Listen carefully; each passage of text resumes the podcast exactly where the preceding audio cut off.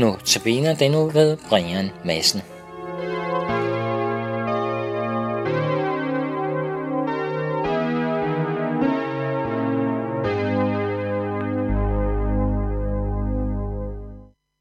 Velkommen til Notabene. Mit navn er Brian Madsen, og vi vil i dag runde af med vores læsning af Hebræerbrevet ved at fokusere på kapitel 12, vers 1-3 så lad da også os, som har så stor en sky af vidner omkring os, frigøre os for enhver byrde og forsyndelse, som så let omklamrer os, og holde ud i det løb, som ligger foran os. I det vi ser hen til Jesus, troens banebryder og fuldender, som for den glædes skyld, der ventede ham, udholdt korset, uden at indse den skam. Og nu sidder vi på højre side af Guds trone. Hold jer ham for øje, som fandt sig en sådan modstand fra syndere, for at de ikke skal blive trætte og miste modet. Så vi til brevbrevet. Så lad der også os holde ud i det løb, der ligger foran. Dit liv har et mål, en retning. Hvis du lever i troen på Jesus, så kan vi sige det på den måde, at så ligger livet foran dig. Den kristnes liv har retning mod det himmelske hjem. Den kristne forventer ikke, at livet her og nu vil opfylde alle drømmene.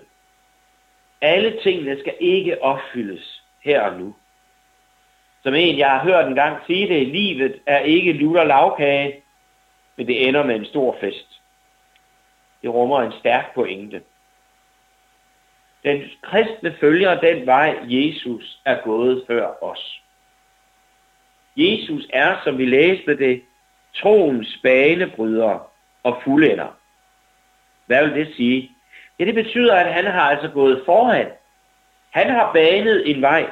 Han har fjernet forhindringerne. Og han har altså gået hele vejen. Han har fuldendt vejen. Forestil dig, at du kører ned på en motorvej, og du kører, du kører, du nærmer dig målet, men lige pludselig så er der ikke mere vej. Der er en stor bunke sand, du kan ikke komme videre. Den vej er ikke fuldendt. Her må du altså selv skabe vej til sidst. Det er ikke en sådan vej, Jesus har lavet til os til Gud. Han er banebryderen og fuldenderen. Men der er meget, som vil forsøge at forhindre os på at slå ind på den vej. Der er meget, der vil forsøge på at ændre vores kurs, så vi stopper op og søger lykken andre steder, og måske bare lige her og nu uskyldigt, og sige, jamen du skal bare fortsætte senere, men, men stop nu op. Teksten taler om byrder og om synd. Byrder, det gør sindet tungt. Og synden vikler os ind og omklamrer os. Der er meget, der kan være byrdefuldt i vores liv. Vi lever ikke i en perfekt verden, vi er heller ikke selv fejlfrie. Sygdom, lidelse og mislykkethed. Det kan virkelig være tungt, der gør, at vi har lyst til at give op. Synd.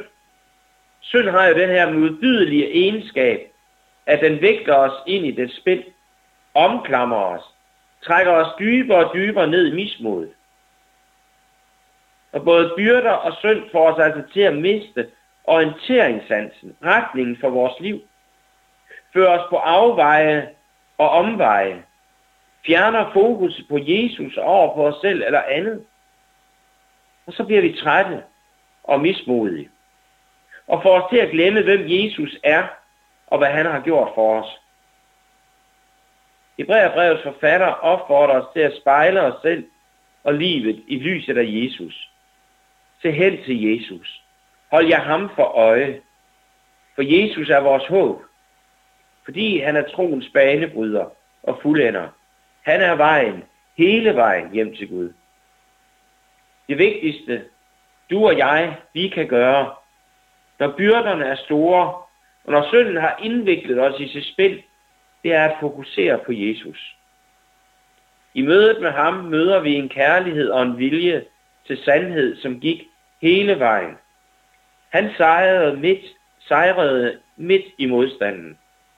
Han lod kærligheden herske midt i hadet.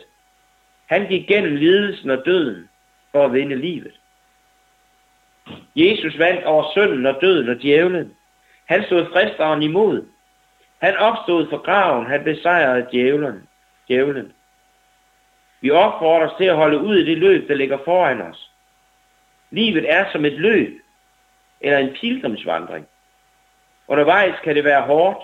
Vi kan få kramper og vabler. Vi kan miste pusten. Men der er hjælp undervejs. Vi kan se bagud. I Bibelen finder vi mange eksempler på mennesker, som fulgte Guds vej. Vi kan lære af deres kampe, deres modgang, deres byrder og deres fald i synd. Hele Hebræerbrevets kapitel 11 rummer af et resume af nogle af de vidner, som tidligere har levet. Vi kan også se bagud, måske på vores egne venner eller slægtninger, som fulgte Guds vej. Og her er jeg flere mennesker dybt taknemmelige, fordi de viste mig, hvordan de kunne leve livet sammen med Gud, midt i byrder og midt i egen svigt, fejl og synd. Vi kan se os omkring i den tid, vi lever i. Gud har ønsket, at du skal være en del af et kristent fællesskab, så deres erfaringer kan hjælpe dig på vejen hjem til Gud. At løbe alene er langt sværere end at løbe sammen med andre. Det giver vilje og energi at være sammen på vandring. Og så kan vi se opad, hvor Jesus, vores forbillede, er og sidder.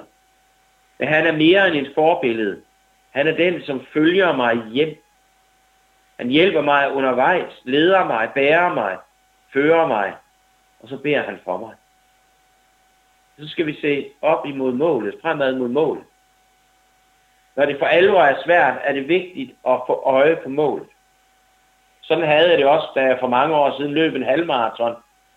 Og jeg havde ondt i hele kroppen og krampe i benene efter 18 kilometer, og jeg havde lyst til at give op. Jeg var udmattet, havde lagt alt for hårdt ud. Men så kom jeg til at fokusere på målet. Det fik mig i gang og igen. Her venter der en belønning, som er alle anstrengelserne værd. Som en kvindes trængsel under fødslen forløses ved, at barnet fødes. Smertetårerne afløses af glædestårer. Derfor vil vi runde af med at minde hinanden om, som teksten i Hebræerbrevet siger dig, gør dig fri af synden. Se trængslerne i lyset af det, som venter. Se på Jesus. Hold målet for øje og glæd dig til fest.